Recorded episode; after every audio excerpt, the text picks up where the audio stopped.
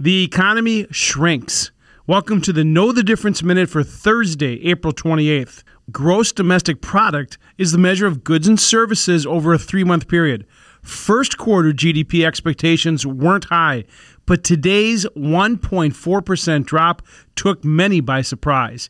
Remember, the economy was coming off its best performance since 1984, up 6.9%. Consumer spending was up, but prices were up even more. There is also a growing trade deficit. In Q1, imports increased by nearly 20%, but exports fell by 6%. Current market pricing indicates the equivalent of 10 quarter point rate hikes by the end of the year. That would take the Fed's benchmark interest rate to about 2.75%.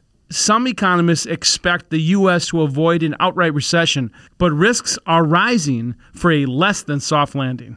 I'm Dave Spano from Annex Wealth Management, and that's your Know the Difference Minute.